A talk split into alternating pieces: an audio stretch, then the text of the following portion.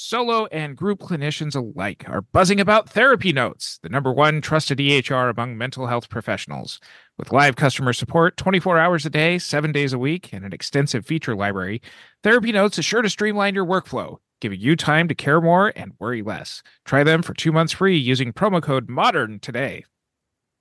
Are you looking for ways to attract and retain private pay clients? Thrizer is a payment platform for therapists built to help clients automatically tap into their out of network benefits and save on therapy up front. Check out our special link, join.thrizer.com forward slash modern therapist, and use the code modern therapists to activate $2,500 in free payments with Thrizer. You're listening to the Modern Therapist Survival Guide, where therapists live, breathe, and practice as human beings.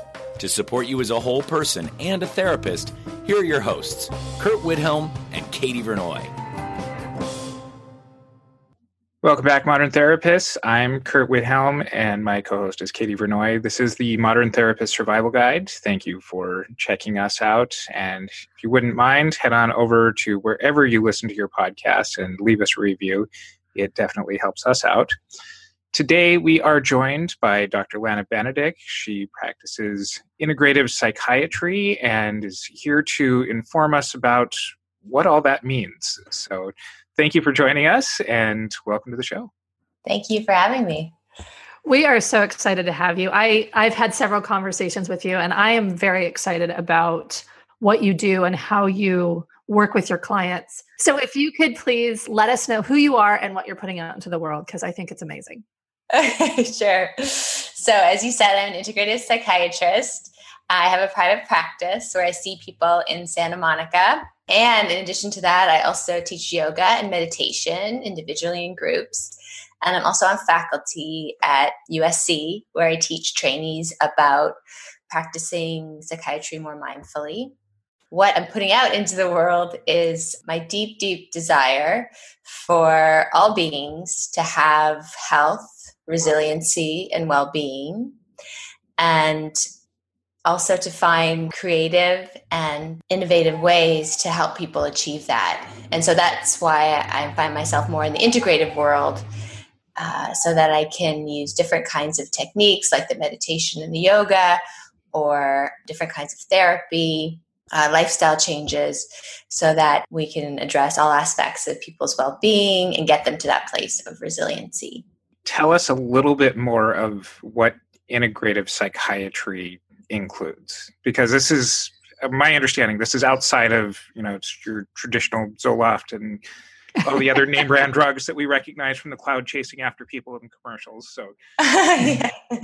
so yeah. What, what what does this include yeah well there's certain tenets of integrative medicine in general which I adhere to. And um, these sort of make it different from traditional psychiatry. So, some of the main things are that there's a focus on all aspects of a person. Uh, that includes mind, body, spirit, and community. So, that's one really important point. The other is that there's a bit more of a focus on looking at underlying causes of why someone's experiencing something rather than just more of the symptoms. And the idea is if you can get more at the root cause, then you can more likely be able to suggest something that can achieve more sustained well being. Some of the other tenets are a focus on collaboration in terms of the provider patient relationship uh, focus on the least invasive treatments whenever possible. So, going back to what you were saying earlier, you know, rather than using medication whenever possible, perhaps using lifestyle changes or supplements as a way to treat depression or anxiety rather than antidepressant. There's also a sense of capitalizing on an individual's innate ability to heal themselves, and therefore that means focusing a lot on their strengths and capabilities. And going back to least invasive treatments, this idea of um, having people be able to rely on themselves for healing rather than external treatments. And then a couple other points are that as an integrative practitioner, we embrace both conventional, like the medication, as well as alternative treatments, and in a critical manner. And also practitioners themselves are are thought to be held accountable in terms of doing things to promote their own well-being and self-exploration so that they can be better able to help the people they're working with. I love that. I think what really stands out for me is this idea of holistic a holistic view and the client or the patient becoming completely self-reliant because mm-hmm. i think so often especially in my interactions with some psychiatrists that will not be named i think that there it's often to this place of a very uh, a model that's very focused on symptoms and kind of mental illness and kind mm-hmm. of treating and and getting to a place of just sustained neutrality not sustained wellness it's not something where people are actually feeling a ton better and they feel very reliant on medication. It seems so different than I think a lot of psychiatrists, and, and I think there's been more psychiatrists who've taken more of this positive approach, but it seems very different than my experience of psychiatrists. How did you get to that space where this was something that you found or something you decided that you wanted to implement? What, where, how did you find integrative psychiatry? Well, for me, it was um, in my residency training after medical school. As a psychiatrist, you spend five years in residency training, learning sort of the clinical aspects of treatment. I was doing more traditional things like medication and realizing that people were not having a sustained wellness as I had originally been led to believe on the Prozac commercial. um, and, you know, the, that medications themselves, although can be really helpful, like you said, they are limited in their ability to help. And the help that they do provide can be short lived. Well. Or there could be a lot of side effects too, right? yes, absolutely. absolutely. totally. So, so, like you're better in one area, but then, you know, whereas like exercise, you know, unless you get injured, there's not like really negative side effects. Right, right. Um, and so and so at that time i started to explore more alternative treatments and that's when i became really interested. For me it was more like mind body medicine was the way into the more integrated path and started to learn more about mindfulness and mindfulness based therapies psychotherapy. And then from there that led more to looking at the lifestyle diet nutritional aspects of things as well so it seems like you actually were caring about people getting better and not just medicating them along. That must have affected, you know, kind of looking at your business is like, well, now that I'm curing people, they don't need to keep coming back. yeah, I, it's not a great business model. yeah, when you click cure your patients, you know, what do you do? You got to get new patients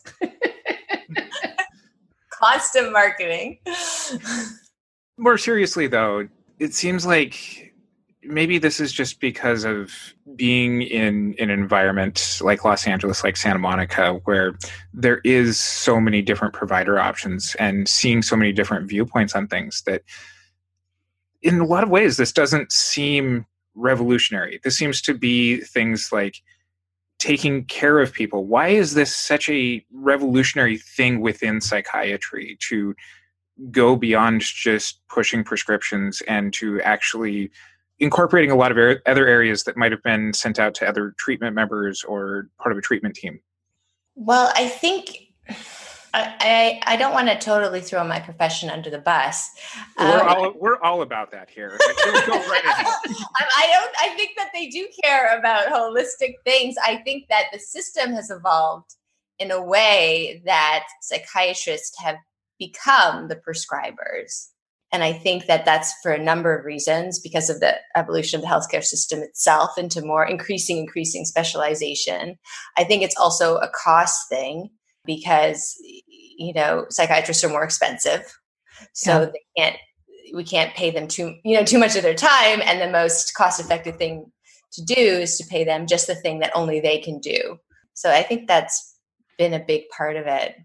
Well i think one thing about psych meds is that they oftentimes will have a pretty quick response for a lot of folks and i think that some people see it as the the quick fix and i think sometimes lifestyle changes as well as some of these other pieces are harder to sustain than just popping a pill. And so, I, mean, this is a long way around to kind of what do you see as the risks of people who are just prescribing or people who are just taking medication to try to treat their mental health con- conditions? Because the argument, kind of responding to Curt's question, the argument for this integrative model is that it's it is more sustainable, it is more towards the person but it's it seems revolutionary i think because it you know we're looking for a quick fix but when the quick fix comes with so many side effects or so many other negative things it, it's it's harmful to our society. I guess i'm kind of waxing poetic right now so let me just ask the question. Uh, I guess the question I'm asking is what are the risks and benefits of taking medication? Because there's some folks who will only take it and some folks who will put it as part of a plan. But what should people know about taking medication? I mean, some of the things that can be helpful are the fact that, like you were alluding to before, that there's just a more potential, there's potential for more immediate relief. And also you know, in the case of more severe illness, people who are really, really suffering, it can be a godsend sometimes. For sure. Uh, yeah. And then just to go back to what we were saying before, it can be cheaper, right? Um, medication is cheaper than some of these, so than therapy, which often might be needed to address underlying issues. It takes less time, so it's less of the provider's time. So the cost is a factor. It can be less time consuming, right? You just go get mm-hmm. your pill and then you're done. And so, to me, in my mind, those are some of the benefits. You know, some people really aren't wanting to look at underlying causes or contributors to things. So it can sidestep that. But then that speaks to some of the costs, which is that, you know, not addressing some of those things, underlying habits or patterns um, so if you don't address those things and you just take medication, then it's more likely that the medication will stop working at some point, right? And that it won't be sufficient. So sticking with the cost, then that to me that's a really big cost. Um, the other costs are side effects, which can be pretty significant for some people. You know, some of the sexual side effects are really difficult. Sleep side effects, those can be long term. So those are another cost of the medications. As I was saying before, the benefits may not persist. Uh, another concern that I've come across a lot in my practice, and actually is a focus of my practice, is um, the fact that they can create dependence and that there's withdrawal uh, mm-hmm. phenomena associated with stopping them. Therapy Notes not only combines billing, scheduling, and notes into one easy to use software, they now also offer group telehealth, up to 15 clients in a group session at a time, and secure messaging features. And with their 24 7 customer service, they're ready to assist you no matter where your practice takes you. Therapy Notes allows you to do it all. Whether you're a solo clinician or part of a group practice, you'll have all the tools for success at your fingertips with Therapy Notes. Learn more at therapynotes.com and use promo code MODERN for two months free. Which medications are people most likely to become dependent on in your experience or your perception of that? Um, well, the ones that have the most um, significant withdrawal effects are the ones that are the most immediate affecting things like benzodiazepines. So those are things like Klonopin and Ativan. If you take those for long periods of time, they can be pretty habit forming and you can develop tolerance to them as well. One of the ones I've heard of is like Xanax. Is that one? Is that? Yeah, is so that's in the class of benzodiazepine. Okay, okay, yeah. Um, that's that's one of the most problematic uh, benzodiazepines that you can take. And what makes the drug so problematic like that is that the effect is very marked and very immediate. So that's what makes it so hard to let go of. It's a quick high. Yeah. well, and I know you also work with folks in trying to get off antidepressants. Do you find yeah. that people also get dependent on those? Yeah, absolutely. Absolutely. It's not the withdrawal is not as marked as some as what we were just talking about, but absolutely there's withdrawal symptoms that can occur i never never advise people to go off those cold turkey mm-hmm. always a process of gradual reduction and also i mean i have a bit of a comprehensive program for people to do this yeah. but um, so it involves a lot of people, you know, doing other things instead, including making lifestyle changes, mm-hmm. um, increasing social emotional support. And then there's also, of course, herbs and supplements that you can take to help with the withdrawal as well and make oh, it more cool. likely. And there's two things to consider with stopping things like antidepressant, which is most of what I see because so many people at this point are on them. So it's the actual symptoms of withdrawal that can be problematic. But then there's the other issue, which I've already alluded to, which is that symptoms um, can recur, mm-hmm. right? You can go back to where you started once you stop. Um, so that's why it's really important to do some of these other things to minimize that possibility. For people who are interested in having an integrative approach or bringing in integrative aspects to their practice, whether it's a psychiatrist, whether it's a therapist, I imagine that there can become a really fringy end of this profession because it does seem to be something that's not as traditionally backed by research as as you know your antidepressants or anything that's you know gone through the FDA process. And has a lot of pharmaceutical money behind it, right? Right. yeah, changing your relationships doesn't have much incentive. yeah, like who's who's who's getting the money for that? Because then right. that's the people that need to do the research, right? Or maybe the Gottmans. But how, how do you how do you balance you know the the people who go way off the deep end with this that are you know you bring up herbs and supplements which you know are going to be backed by certain dietitians or nutritionists or people who are versed in that area medical doctors and then there's the people who are just going to go way out and are you know channeling energies coming off of certain astrological signs and you know bringing in uh, what might be you know way out to the end. Like how do you balance being grouped in with that and facing that criticism? Yeah i mean i think it's a really it's a really good point because we don't want to lose our grounding in science. Um, mm-hmm. And for me personally, that's still a really big factor. And that's definitely a factor of integrative medicine in general. It's actually one of the main tenets is maintaining scientific rigor and the things that we recommend. Now, that being said, um, there are things that I do offer that do not have the same scientific rigor as things like antidepressants. And then what we look to there is is clinical experience, you know, things that have been helpful uh, in the past.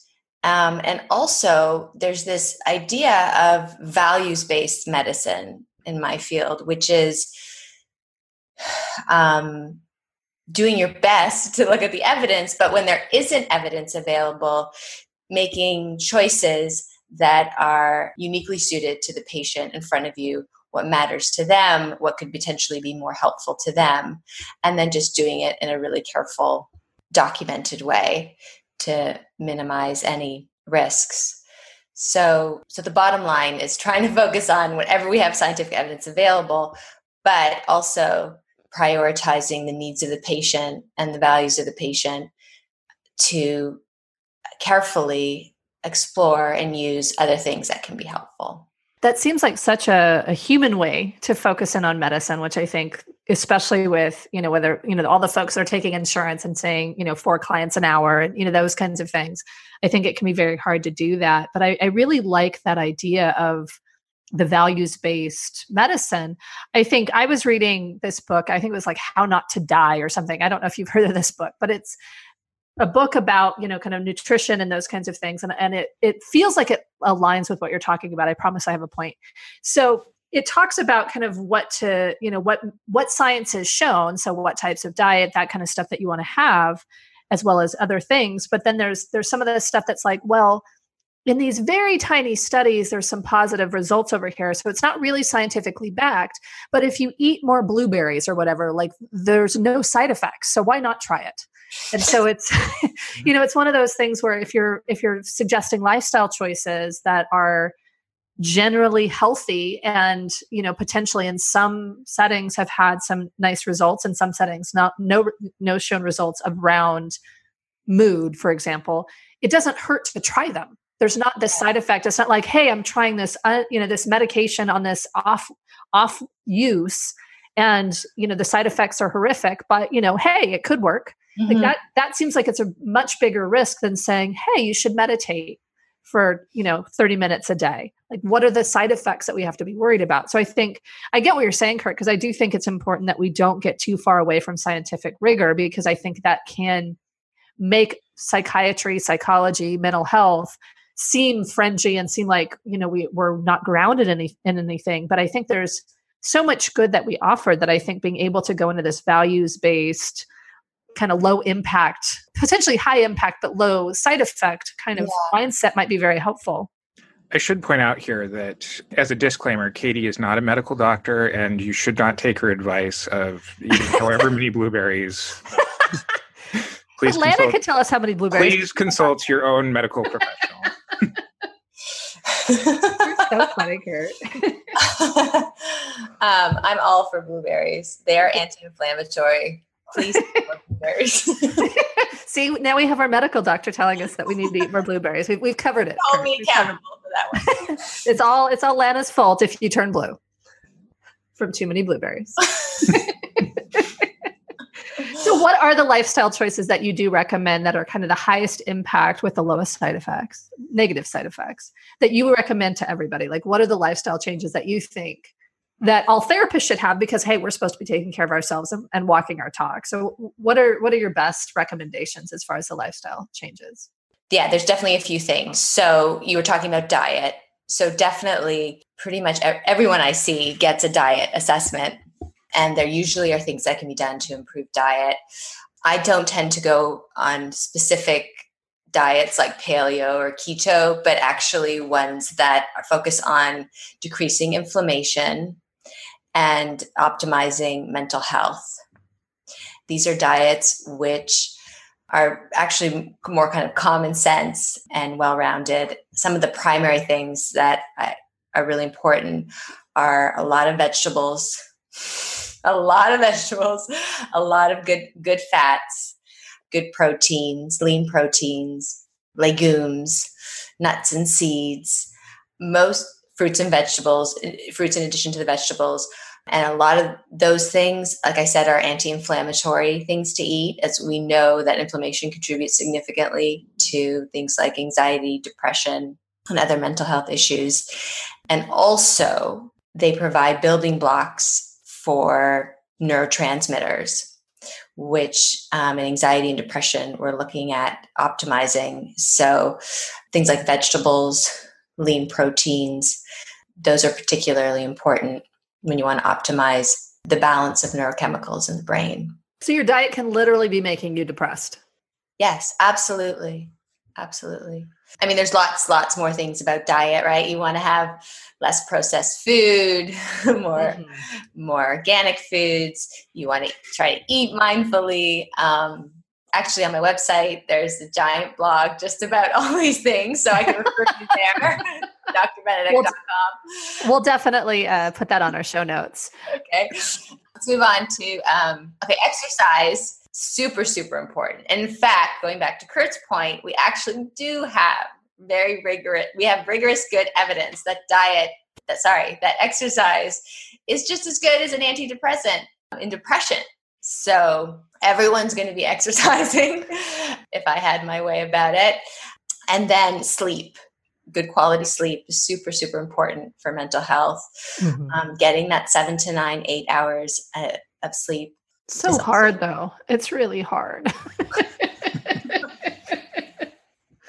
I hear you. I hear you. And it's not like if you if you don't get it for a few nights, you're not gonna like fall Suddenly apart. be super depressed, so anxious that I just can't not even that function. immediate. Like, okay, I'm not trying to freak everyone out here. Let's have that goal, you know. Mm-hmm. So, also- so part of that goal is don't have kids. Anyone like just you, you heard it here from the doctor. so yeah, so for me, I sort of start with those three basic pillars: diet, exercise, sleep, and then it sort of goes on from there. Lifestyle, mm-hmm. right? What are you doing to minimize your stress? Are you having balance in your work in your personal life? Are you getting Um, are your relationships solid? Do you have hobbies? You know, mm-hmm. those, then those kinds of other things, of course, are also taking into account as well. Thrizer is a payment platform designed for out of network therapy. As a therapist, you would use Thrizer to charge clients for sessions and collect your full rate upfront. From the client's perspective, Thrizer links to their health plan, so insurance claims are automatically submitted for them upon every charge. From there, Thrizer manages the claims end to end so that your clients don't have to worry about manually submitting super bills or getting on calls with insurance. The best part?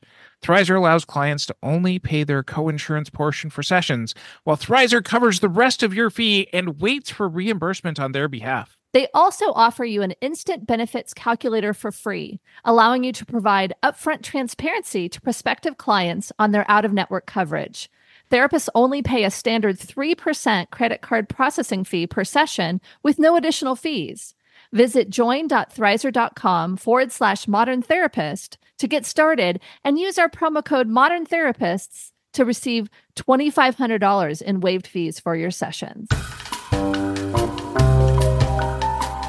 I think a lot of that st- stuff seems pretty common sense, but I think it's so wonderful to have these strong, like you have to do these things, or you know, this can really have it. Not like you have to, like you weren't like dictating. Okay, I'm not the dictator. like just the impression that I was like everyone else exercise. Yeah, um, if you have your way, everybody's exercising. But I think what I'm hearing is that there's these common sense things, but it when you actually tie them to the outcomes that we're looking for, it can make a lot of sense. Yeah. And to me, it seems like such a refreshing perspective for a psychiatrist to have because it does really take the whole person and and treat in that way. I would imagine that a lot of therapists would be very excited to have a collaborative partner like you in their in their treatment team how do you collaborate with therapists because it sounds like there's there might be some overlap it sounds like there's going to be you know some more intensive work what does that look like when you're when you're collaborating with a therapist or other other professionals to to work on a case? So basically i have to t- for each person it's going to look different right? And it's going to be what a combination of what the patient needs and what they're getting from their therapist and how mm-hmm. i can complement that. So that's why basically immediately i'll have a conversation with the therapist or other treating professionals to figure out how we can optimally collaborate together and make sure that we're complementing each other, not stepping on each other's toes. I think that's super important. And so we can also communicate clearly to the client, you know, what we're both each going to be able to help with. Mm-hmm. I love that. I love that I love, so yeah. much. I mean, I just love collaborating, so it works out. It works out really well. I don't know about your experience, Curt, but I've had psychiatrists who have definitely stepped on toes. I had one that kind of medicated someone out of feeling all their feelings at one point because it, the therapy had hit a, a critical point and she was having a hard time and I predicted it. And even so, the psychiatrist is like, here, let me give you medication so you feel nothing. And you probably should find a new therapist. And I was like, what? yeah. So I love that you actually get on the phone and have a collaboration and have those conversations because I think that is actually less common as others. So, sorry, Curt, you were going to say something. Well, and it always amazes me when I see psychiatrists prescribing a medication to deal with the side effects of the previous medication and to deal with the side effects of the previous medication that created those side effects in the first place. and then won't return my phone calls. So I, I, think it's, you know, as as in any profession, there's always a mixed bag of, of who's there. What I'm really getting out of all of this is that integrative psychiatry really seems to be about promoting mental wellness and yeah it's not necessarily looking at things from a, a mental illness perspective, but about creating uh, an aspect of health in all areas of life. Mm-hmm. And the the mental you know reasons coming in whether it's anxiety whether it's depression whatever the presenting issue might, is is that that's one piece of a person's health and wellness I don't have a question. That's just kind of a. well, I, I would just say I wholeheartedly agree with what you just said. Absolutely. I have no qualms anything you just said. And I think that that is what is so appealing to me about this model is that it's really looking it's not looking it's not a symptom based approach. It's a wellness approach. It's where you want to get to and what do you need to help get there.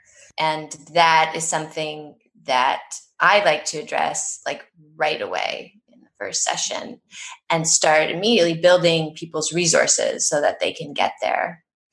Um, so yeah anyways i'm just agreeing with what you're saying. Well and this is one question that we usually ask towards the end uh, that from everyone is what do you think that psychiatrists or therapists typically get wrong? Because i think this is this is our biggest learning moment. How can we make sure that we're not missing the boat? Well i think we just talked about one of them which is focusing on symptoms and limitations rather than strengths and well being. I definitely see my colleagues. I, I, I think that that's an issue. I think also like sometimes being a bit rigid in your approach and uh, maybe less willing to consider some of these other modalities. You know, if, if all you have is a hammer, everything's a nail kind of thing. Yeah. yeah. I feel like, you know, I've certainly been in that place and done that before too. But I think that there's a, it's easy to get stuck in that if you have a certain approach that you really like to follow. Um, so I think that's one thing. And then I think, and this sort of goes back to one of the tenets of integrative psychiatry, which is sort of seeing the whole person and trying to understand all aspects of a person's experience, helping the person themselves. Once you can help see that helping the person themselves understand their experience. I do also believe, we haven't really talked about this, but that psychoeducation and having an understanding of how you got to be where you are and um, the things that you're experiencing can also be really, really helpful in healing as well. Our guest today is Dr. Lana Benedek. Where can people find more information about you? They can find more information about me at uh, drbenedek.com. So that's just D R B E N E D E K dot com. They can email me at Lana, my first name, at drbenedek.com.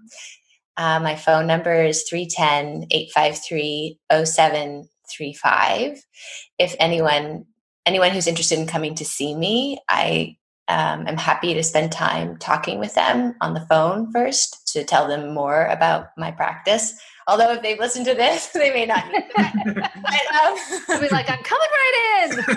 yeah, but, Sold. But I, but yeah, I just I like to get to know people a little bit first and let them ask me as many questions as they want before they come in to make sure mm-hmm. it's a mm-hmm. good fit. So just like to say that um, as well.